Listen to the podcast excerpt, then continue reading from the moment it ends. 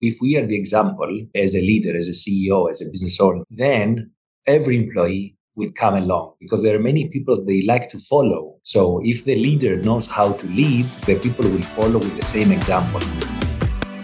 Are you ready to reinvent your organization and create a workplace of the future? Welcome to the Optimized Workplace. My name is Fran Dean Bishop, and I'm the founder and CEO of Aerobody. Join me each week as I welcome innovators, A-listers, and trailblazers who will share their individual experiences with creating an optimized workplace. This podcast will inspire you to find new and unique ways of helping your organization thrive while providing an exceptional experience for your employees and nourishing their well-being. Ready to get started? Learn more at theoptimizedworkplace.co.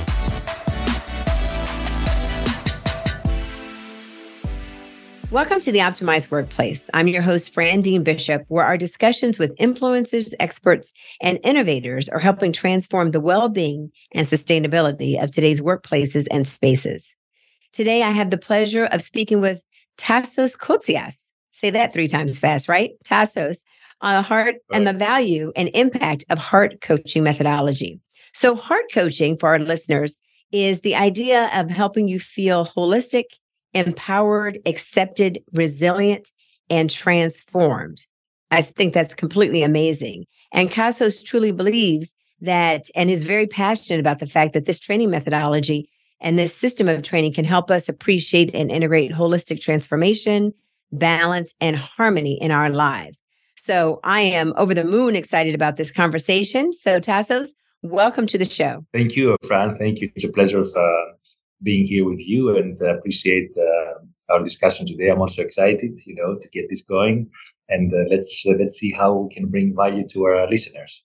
Absolutely. So, if you guys haven't picked it up yet, Tassos is um, from the beautiful Greek Isles. However, he is calling in today from Qatar. So, uh, I think he's going to bring a really rich um, perspective in reference to a global view of what it means to be holistic not only from a coaching perspective, but also when it comes to helping our teams, helping those that we work with that are in our network, all of that with this heart methodology. So, Tassos, if you will, for our audience, can you unpack what this heart methodology is all about and how did you discover it where did it originate from? So, um, um, HEART is basically a, a copyrighted uh, coaching methodology of mine. And it's an acronym, as you already mentioned, which means holistic, empowered, accepted, resilient, and transformed. And mm. how do we achieve this? We achieve this through a five step process. So when we uh, get to coach uh, with someone getting into a coaching partnership, we discover first all these ideal habits that someone can uh, can uh, use in their life systematically in order to create this holistic approach. First of all, because starting with a holistic approach, basically we are touching four different levels of awareness or for different levels of well-being if we can say that which is the, the uh, physical level it's the mental level it's the emotional and it's the spiritual level. So once we have all these together these all four levels together under this holistic approach and we try we embody these on our daily routines on our daily habits on our daily life on our daily program on our calendar with the relationship with our relationships our families our friends in, in the workplace with our colleagues, with our employees, whatever this is, even with our bosses or our managers, let's say, right? Then we can go to the next step, which is the empowerment. Because once we start having this holistic approach, then we know very well our boundaries. And once we know very well the boundaries, we can say no whenever we have to say no, and we say yes whenever we have to say yes. So, so for me, this is a very interesting approach because I see a very big need um, in uh, my coaches and in my uh, relations, social relations, you know, for setting these boundaries around this holistic approach. And this yeah. holistic approach really, really, uh, really, really helps and assists uh, ourselves on how to uh, put these boundaries in our lives in order to proceed to the empowerment. Because once we have set these boundaries and when, once we have this holistic approach, uh, let's say becoming a habit of ours, then we feel more empowered because we feel more grounded. We know more uh, better what we want. We know better why we want this. We know what we know why things are important to us, and then we yeah. can focus. And then we I focus. really, I really love what you're saying here. And I think there's a, a, a powerful nuance with what you're saying because, you know, I think one of the things I strongly believe in coming out of COVID and why people really are really pushing back so much and going back into the workplace is because they didn't feel like they could bring their whole selves, right? And working from home, even if the top half of you looks very corporate and executive and the bottom half you're in your pajamas and your crocs, that's mm-hmm. who you are at the base. And people fake it and fake it and fake it when they go into the workplace, but that's not who they are all the time, right? They're not perfect. The hair is not always in the perfect place. The outfits aren't always great. Sometimes you wake up on the wrong side of the bed. Sometimes you have a bad mood. Sometimes, you know, you don't do what you need to do to bring your best self to work. And working from home, you didn't have to. You could bring your your best half self to work, exactly. right?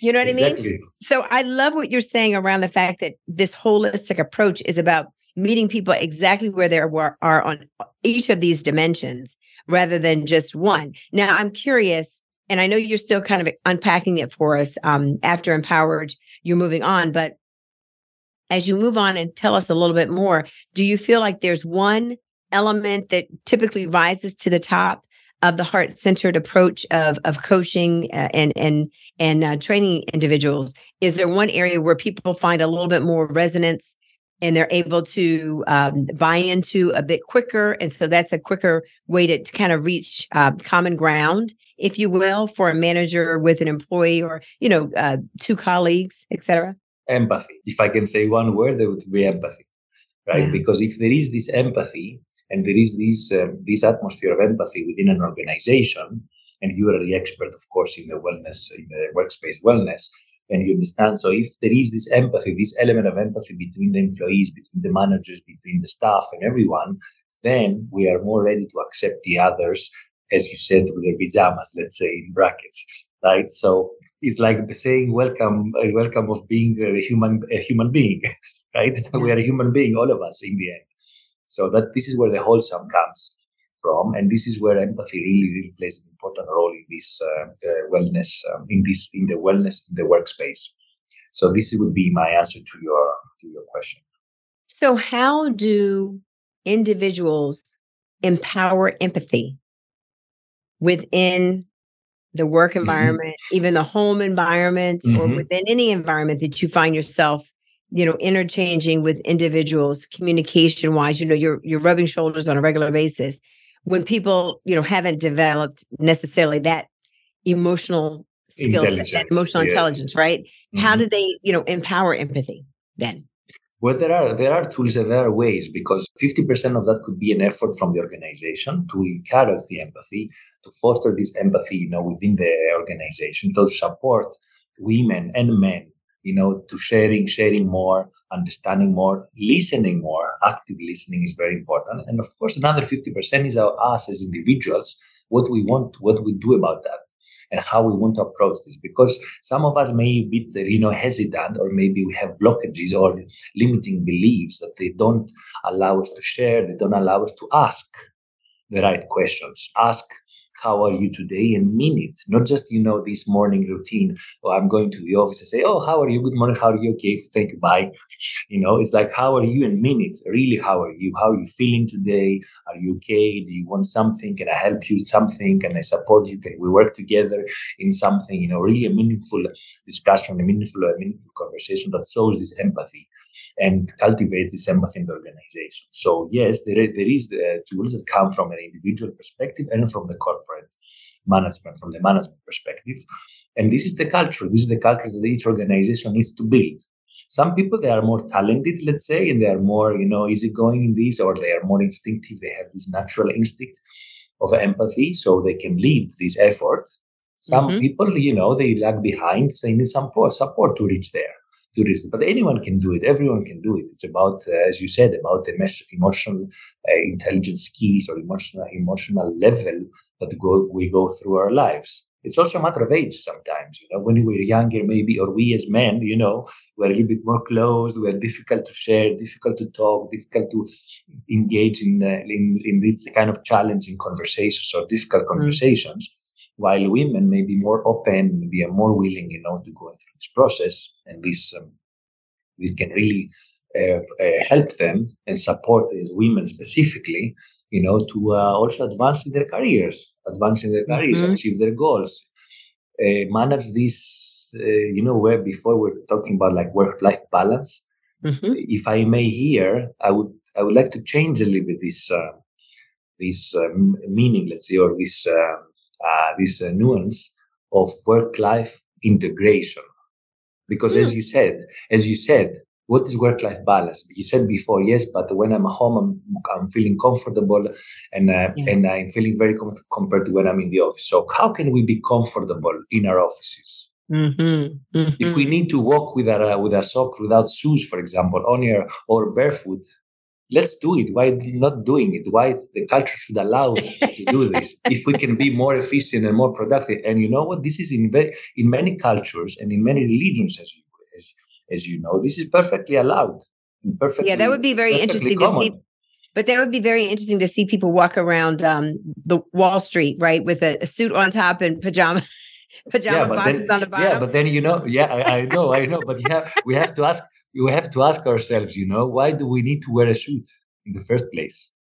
That's a great point. I think you're making right? a great point. You're absolutely right. I mean, you in order to meet people where they are, you have to be willing to let people bring their whole selves. I was I remember um, I attended a conference a couple years back and the um, the speaker the keynote speaker was talking a lot about this, you know, EI and and and reframing it so people could bring their whole mm-hmm. selves. And I remember somebody raised their hand and said, "I don't want my team to bring their whole selves to work. Like I don't want to see the rest of that." Which you know everybody laughed, right? everybody got a kick out of that.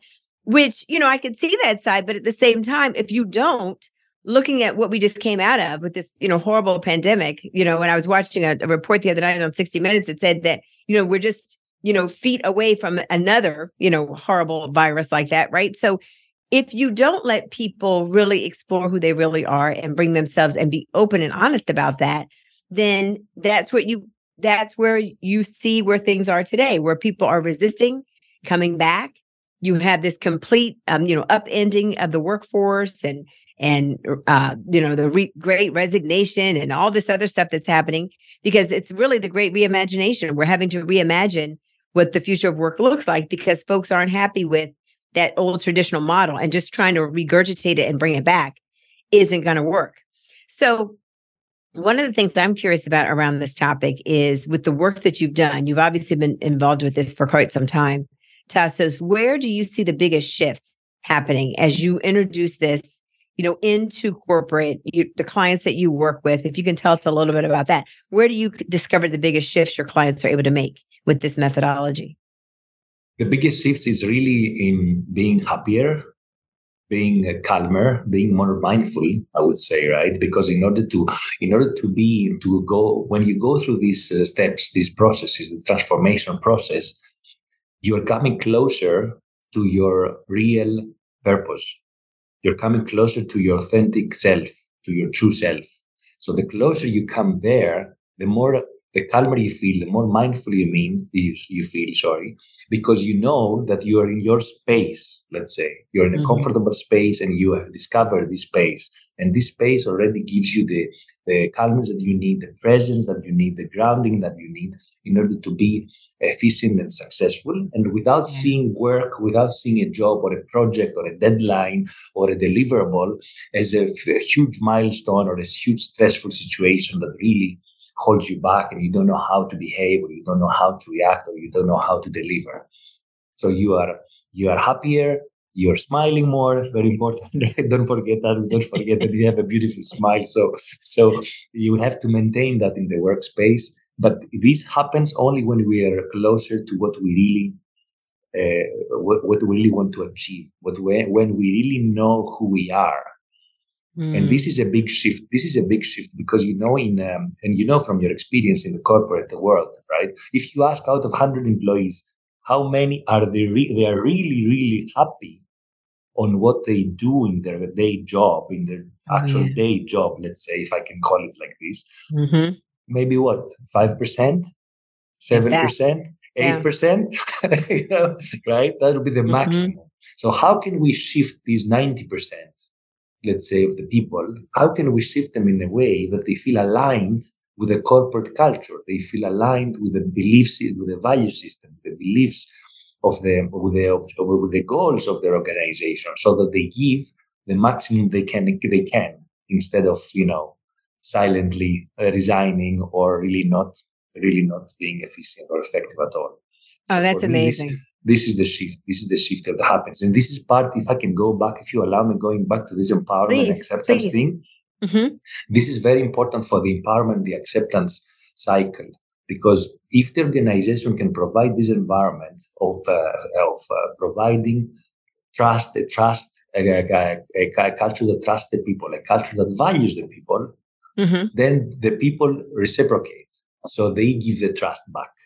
They yes. offer more. They offer more. It's not about the money only or mm-hmm. the, the, benefits or the allowances or what these all these material things. It's about how can I contribute more? How can I support my colleagues? How I can yes. have a better, how can I be more innovative? Mm-hmm. How I can be mm-hmm. more creative for the mm-hmm. benefit of the organization, for the benefit benefit of the team, for the benefit of myself.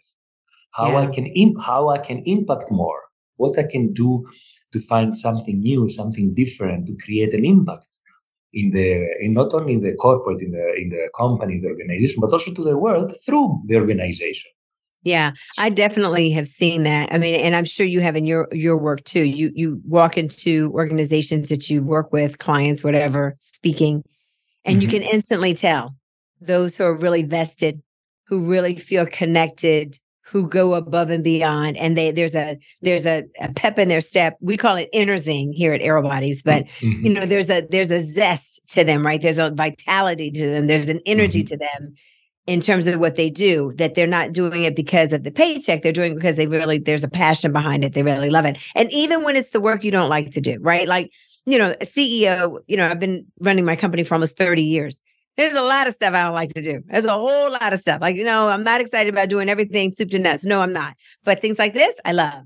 You know, it, it, getting in the trenches and really helping people create transformation, I love. Right. There was a time I really loved the training piece, but I've blown out my knees with a couple of knee surgeries. So the bottom half doesn't work as well as the top half anymore. So I'm more top half, right? But whatever the case is, you know, you you know, you you find that zing. And so that zing yes. pushes you through to get the other work done. But it's yes. sad when you do walk into organizations where it's just the opposite. And, you know, you can't, I don't care how great your program is, you know as well as I do, you sometimes you can't resurrect the life of people who just don't believe in that the mission or the vision or the overarching um, theme of the organization because they don't see the empathy, right? Like they've tried yes. to give everything they could, but it's not there. So, can we talk from for a moment from that perspective? If you mm-hmm. are a CEO, um, a corporate lead, a VP, uh, or you're even running your own business. So when I say CEO, sometimes I'm thinking Fortune 500, but even you know small businesses, a business owner, yeah, yeah, or team leads, you know, and you're really trying to figure out how do we do this from again from the perspective of leadership so that we really want to create that because you've talked a lot about the empathy of what individuals need to have but what does the visionary or the mm-hmm. lead need to be yes. embracing in order yes. to, really push this through the enterprise yes so of course as you know we lead by example right you have to lead by example so if you if we are the example as a leader as a ceo as a business owner it doesn't matter what if we are the example of this and we walk the talk then every employee will come along because there are many people they like to follow. So if the leader knows how to lead, the people will follow with the same example. It's like, you know, raising a child. Same thing, you know, if for me as a parent, I do some right things during my day, I behave in a nice way, in a proper way, depending on my values and my my beliefs, then the child, the child will follow this uh, subconsciously.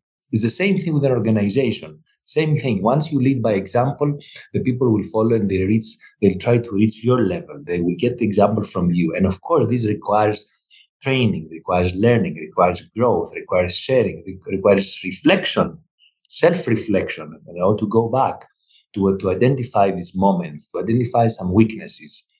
Uh, from the leader perspective, I mean, right? From the CEO point of view, and then go back and say, yes, I did, I made this mistake. It's my mistake. It's my fault. I will have to rectify. I'm sorry.